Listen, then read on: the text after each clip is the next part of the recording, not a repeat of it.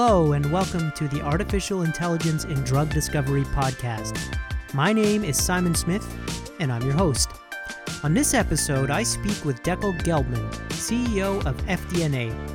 FDNA uses facial analysis and artificial intelligence to help doctors diagnose rare diseases. Their technology can also enable personalized medicine at scale through the application of what they call next generation phenotyping. To me, FDNA is a great example of applied artificial intelligence.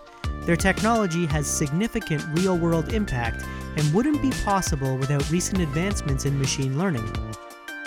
I spoke with Dekel about the inspiration for FDNA, how their technology works, applications for drug discovery, and more.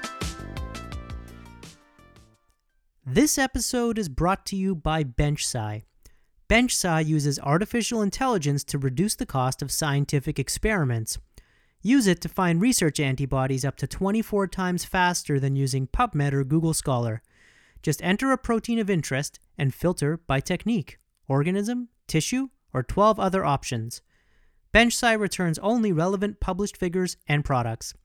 It's free for researchers in academic and nonprofit institutions. You can sign up at benchsci.com. If you work in industry, just use the contact form on benchsci.com to reach out for a demo. And now, on to the interview. Okay, hi, Dekel. Thank you for joining us. Hi, Simon. Thank you for having me. Uh, great. So, listen, I, I want to start just off uh, the top here by having you describe in your own words what FDNA is for people that might not understand the technology, have any idea about what phenotyping even is. I, I, often think about, let's say you're at a party and somebody said, Hey, what do you do? That inevitable question. How do you respond to that? How do you describe what you do in a way that's accessible for people? And that, that's a great way, way to, to put things. So, FDNA is uh, first and foremost a technology company. Uh, it uses artificial intelligence, and we'll break that term down uh, uh very soon to uh, look at signals, external signals about the human physiology, like how the face looks, how the sound, how, how the voice sounds, uh, how does a patient move, uh, and tries to detect certain patterns. Uh, very similarly to how a physician would go about looking at a patient, and evaluating a patient when that patient comes into the clinic. And what we do with that information, with those patterns that we find, is that we correlate them to very specific and subtle differences and changes in a person's genome that could cause a medical condition.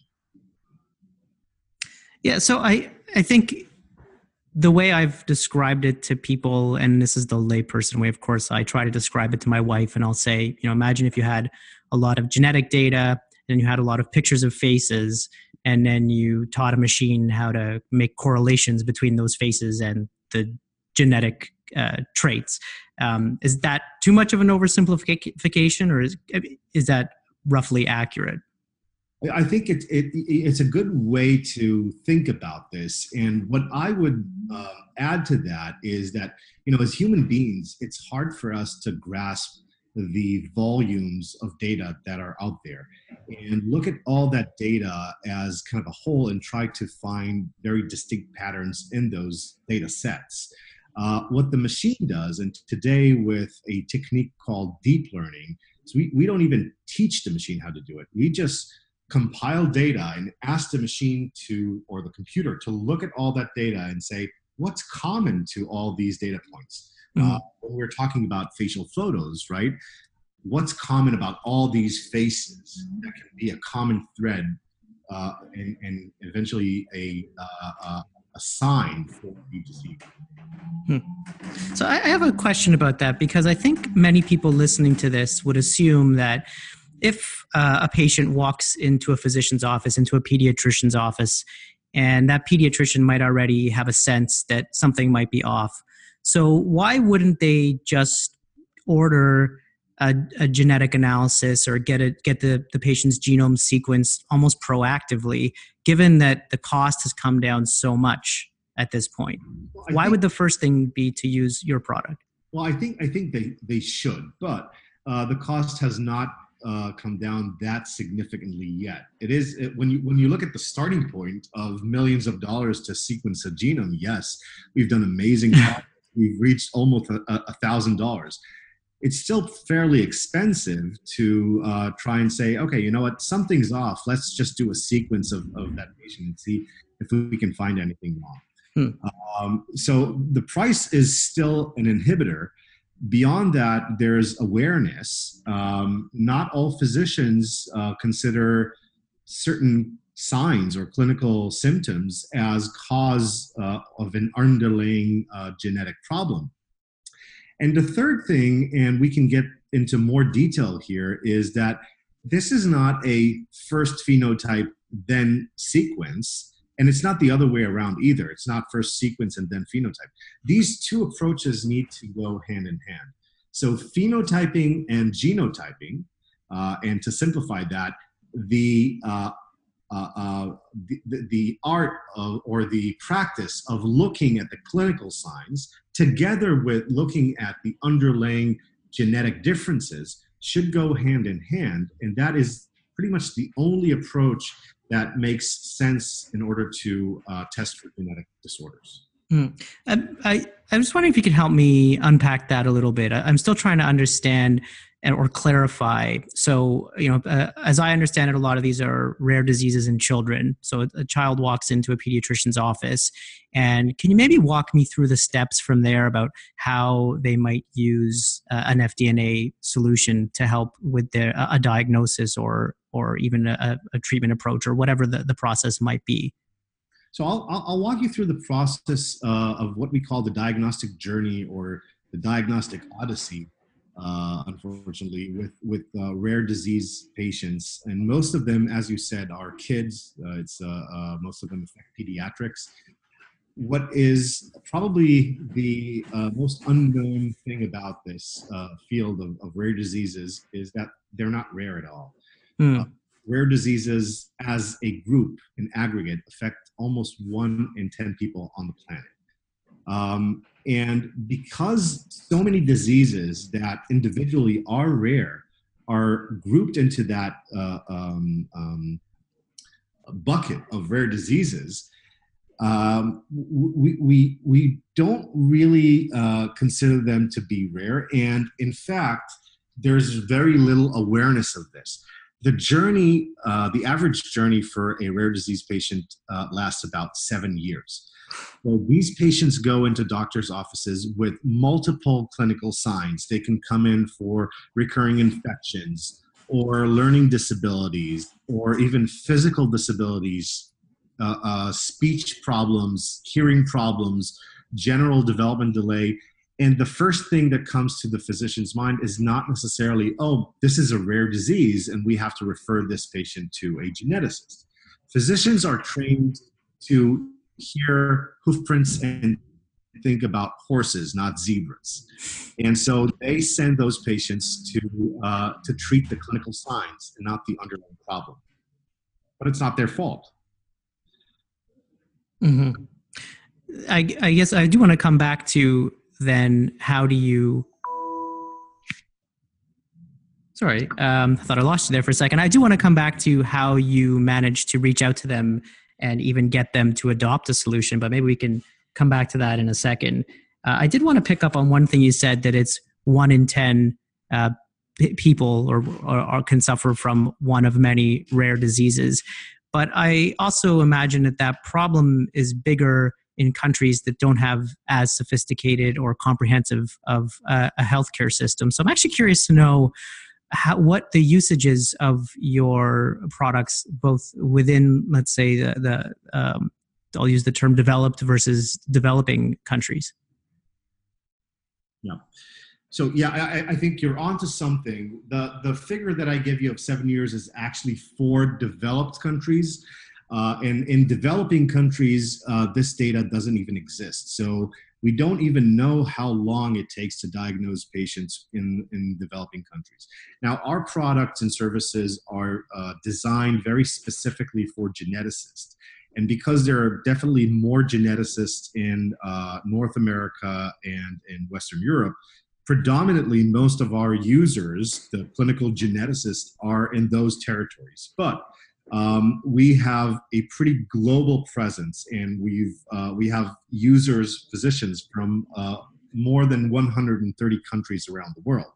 And we're seeing more and more physicians from Asia Pacific, from Latin America, from Eastern Europe, from the Middle East, um, starting to use this more frequently. But as you said, predominantly North America and Western Europe. Hmm. So I want to uh, jump in a little bit here to your background and how you got involved. And specifically, I know you have uh, some co founders as well, but what was the inspiration to tackle this problem? And we'll take this maybe in two parts. What was the inspiration and then how you got involved? Well, it's it's. I think it's basically the same story. As a group, we got involved uh, based on personal uh, uh, acquaintance. We just I just knew the the co-founders, and one of the co-founders has uh, had a previous company that uh, was uh, developing facial recognition technology. In that time, the best facial recognition technology in the world. It was called Face.com, and um, the idea was how can we bring this special sauce, this knowledge about facial recognition into healthcare? And uh, what we we really went after a um, a, a uh, uh, task of trying to find a noble cause, something that we find that we can relate to. And we went and interviewed a number of um, specialists in healthcare it, it, was when we went into the geneticist's office, the first time we, we talked to a geneticist, and, and that geneticist said, That's exactly what we do in practice. We look at faces and we try to um, um, remember or come up with a pattern that uh, reminds us of how this patient looks like and, and, and a classical manifestation of disease. Then we knew we had something that can solve a problem, but we didn't know how big that problem was.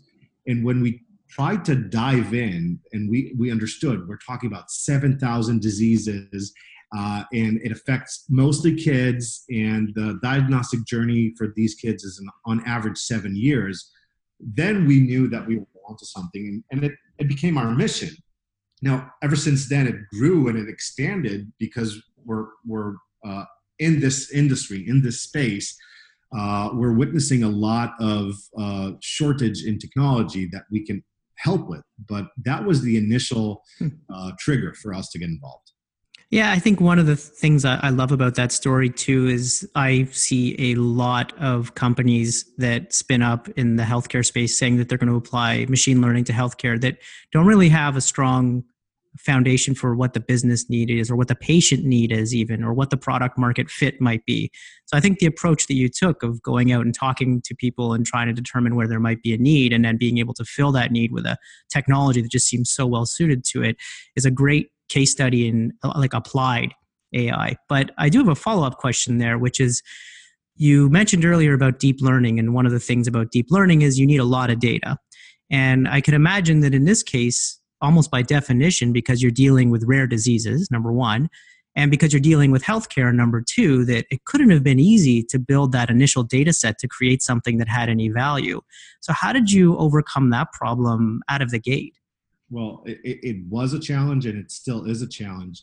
We started, uh, and it took us a lot of time to go uh, through individual collaboration with research groups around the world that had interests in very specific uh, medical conditions to start training a system and teaching it how to uh, uh, look at patterns or feeding or collecting and curating the data for the system to learn. At, at a certain point of time, we realized that the data itself um, is stored in uh, thousands of different silos around the world. So the only way to connect is to connect individually with every clinical geneticist around the world and ask them to share the data with us. Obviously, that's not a, a reasonable plan. Uh, so we came up with a plan, with a different plan. We said, you know, what if we build a platform that can provide value from day one to the clinical geneticist, and they would use it. And while using this, they will help us train the system. Mm. And that was really the birth of Face2Gene. Hmm. Um, and today, face2gene is being used by more than 70% of clinical geneticists around the world. And that is a source of data that is training our technology and making it better on a daily basis.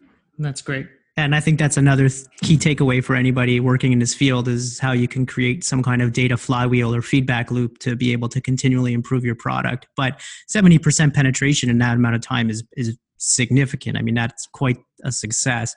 Did you, what was the approach that you took to be able to get that amount uh, of use in such a short period of time? Or was it simply that the product spoke for itself? Um, I think it's uh, a number of components. Uh, the the platform is provided free of charge. Uh, the product uh, speaks for itself. The community is just an unbelievable community of physicians. I've never encountered uh, physicians that care so much for their patient, involved so much in research. It's a very small and tight community, and uh, and they just care and they're thirsty for these kind of solutions. So from the very beginning, we decided we're not going to try and sell a solution. We're going to try and work in collaboration with the community to develop a solution. Um, and uh, from from day one, I stood up in front of the audience of clinical geneticists at the American College of Medical Genetics, and I said, "We are here to develop this together with you. We will never charge you, and we will always make our technology available free of charge for you. And all we need from you is your help in developing this technology." That was really what what uh, promoted this. Mm, that's a compelling story. I do want to come back and touch upon what the business model might be in future, uh, or what it might be now. Uh, but before I go there, you we've talked a little bit about clinicians, but I know that cl- clinicians aren't the only ones who can use the platform. What's the value proposition for researchers? And because this podcast is going to be about AI and drug discovery, uh, potentially specific opportunities related to drug discovery. I think that when you speak about the human genome, there's uh, much more that's unknown than what's known. And uh, we're still in the midst of trying to understand what is causing specific diseases, what kind of mutations, what's the genomic pathway of disease, what are the biological mechanisms that operate uh, for specific diseases.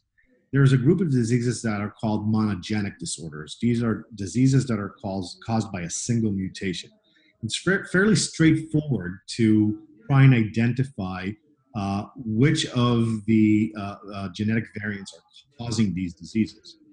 Even uh, if, if, with this straightforward um, um, approach, there's still a lot of unknown, a lot of diseases that we don't know what their origins uh, are.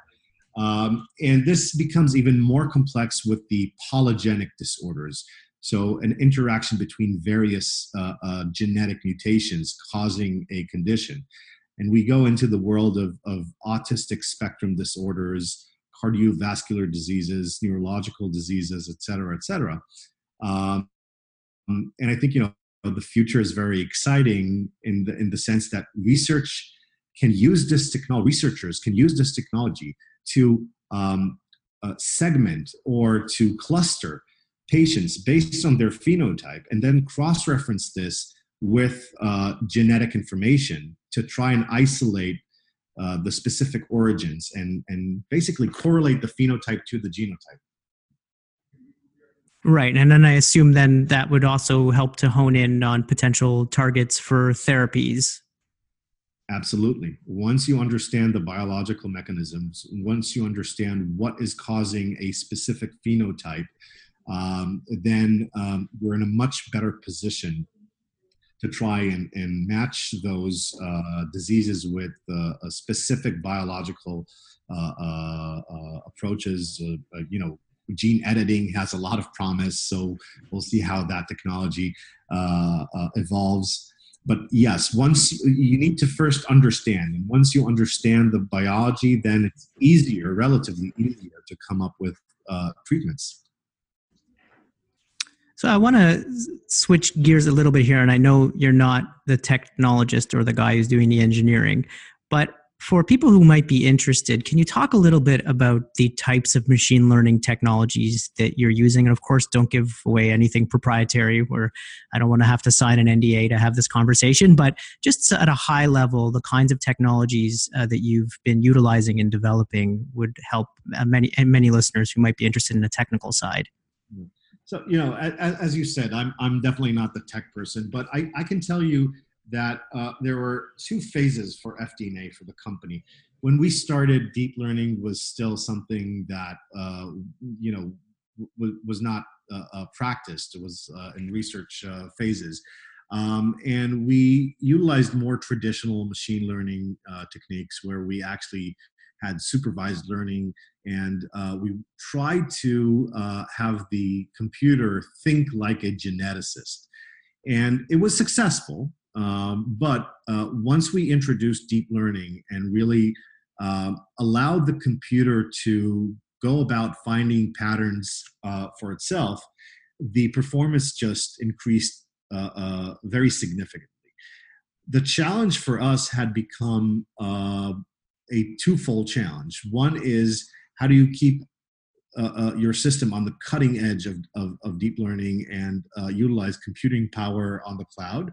on one side. On the other side, as you said, we need a lot of data. Now it's more of how do we focus on the purity of the data? How do we collect data that is uh, um, that will not need human intervention in, in QA? Um, so all the QA is done up front before we we, we train the system. Uh, yeah, I can I can absolutely relate to that. I think that people who don't work with machine learning probably assume that the primary challenges are all about writing code, lines of code.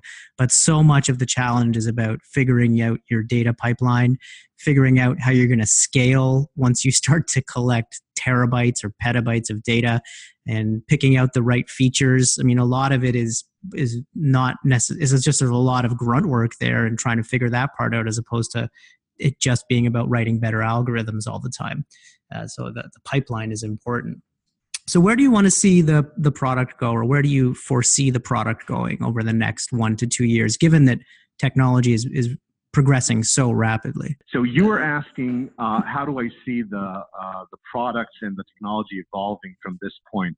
And um, if if to date we were focused with our AI mainly on the facial recognition, we have a full roadmap of where we're going with this next.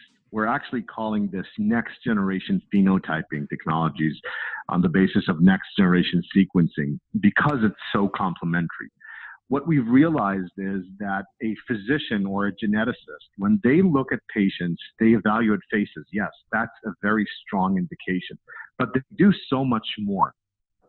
And we're already in the process of starting to analyze video footage so that we can evaluate a, uh, the movement patterns of patients, uh, voice recording so that we can uh, evaluate the patterns in the voice that can be indications of specific diseases.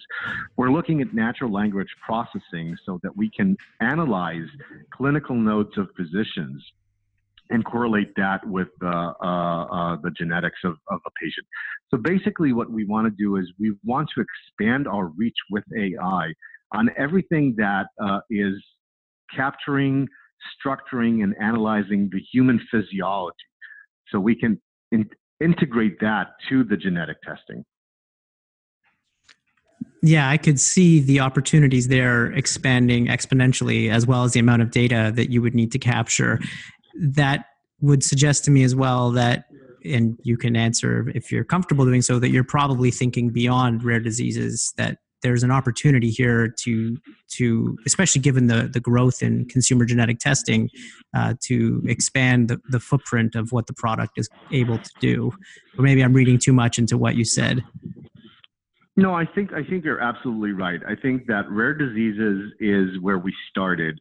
Uh, what we've witnessed through our activities in the rare disease space, in the clinical genomics space, is that genetics really needs this type of technology as a complementary technology uh, for uh, genome analysis or, or uh, variant analysis. And we strongly believe that genetics is going to play a key role in the uh, in the future of precision medicine. And this goes well beyond rare diseases. But if you really think about the term precision medicine, uh, by definition, a rare disease is, falls into that category, right? Because precision medicine is about providing treatment that's tailored to individuals or, or very small groups of patients that have something in common. Um, a rare disease is, is exactly that. And when we think about uh, um, more common diseases, the future is going to segment uh, each of those uh, uh or, or, split those diseases into very small cohorts of patients that are uh, uh, take into account or factor in the genetic contribution to those diseases. Yeah, that's that's very interesting, thought provoking. Leads me to think that really, when you talk about precision medicine, every disease can become somewhat of a rare disease because you're going to increasingly segment down the different subtypes of that disease. And that also allows you to develop treatments for very specific subtypes of disease. So that is, I can certainly see how that path takes you from rare diseases to effectively treating every disease like a rare disease. Well, well think about cancer. I mean, cancer has traditionally been lumped some into one big, giant, scary word, but there's so many uh, different types of cancer, and many of those are actually uh, uh, their legal definition is uh, a rare disease because their uh, the treatments receive orphan designations. So this process has already been uh, b- being done as we speak, and we're we're going to see more and more of this um, as we learn more about the genetic components and the genetic uh, causes of diseases. Thank you. That's that was all very interesting. I know we're we're bumping up against our time here. I did want to close with a couple of questions. Uh, before I get there, though, I, I had mentioned that I, I was curious about the business model to the extent that you're comfortable yeah. sharing what the, the business model might be for that, given that you give the product away for free currently. Sure. Um, we, we give the product away free currently, and we will continue to give the product away for free because this product is designed for a very, very small community of uh, practitioners, clinical geneticists, uh, that is, um, I always tell my employees, this is the source of our power, so we can't cut the cord. Um, this is how we develop our technology. But as you said, genomics is going to expand exponentially. It's going into consumer genomics. It is going to be uh, a cornerstone in uh, drug discovery and clinical development of, of uh, therapies well beyond rare diseases we're a small company. We want to continue to be a small company that specializes in developing technology, and we want to work with partners around the world to license this technology. And we're already working with um, uh, genetic testing laboratories, with uh, research organizations, with pharma companies, uh, in order to um, integrate this technology into their computerized systems. The future of genomics is going to depend highly on, um, on omics technologies, or the future of precision medicine, to be exact. And we are a, a very uh, strong and notable technology, omics technology, uh, if you will, in the field of phenomics. Mm, I think that might be the first time, and maybe it's my ignorance that I've heard the term, but I did really like next generation phenotyping, so it's one that'll that'll stick this is a, good point to maybe ask how people can get in touch with you. Anybody who might be interested in uh, understanding how they might be able to work with you or use the product what's the best way to learn more about fdna uh, or to reach you or any of your colleagues? The best way would be to visit our website at www.fdna.com um, and we have uh, uh depending on the purpose of uh, of uh, the connection, we have multiple teams, whether it's marketing, customer success, business development, product, uh, to speak to, and all the details are on the website. And we Great. invite everyone to to come in and talk to us. Thank you so much for your time. I genuinely learned a lot. I think there's a lot of I mean, it, it, as I said when I reached out to you originally, this is just one of the most fascinating examples and uh, and good examples of a, a, strong application of AI where it's clear that you wouldn't have been able to solve this problem without it. So I really appreciate you taking the time and being able to provide some of those insights to our listeners. Is there any question that I didn't ask you that you think maybe I should have asked you or that people might be interested in in hearing the answer to? No, I, and it was uh, a lot of fun talking to you and a pleasure to meeting you. And, and I hope that uh, your listeners are going to enjoy this uh, conversation. You just listened to my conversation with Dekel Gelbman of FDNA. I hope that you enjoyed it. If you want to catch future interviews, be sure to subscribe. Just look for Artificial Intelligence in Drug Discovery in your favorite podcast player. Then hit the subscribe button. Until our next episode, be well and work smart.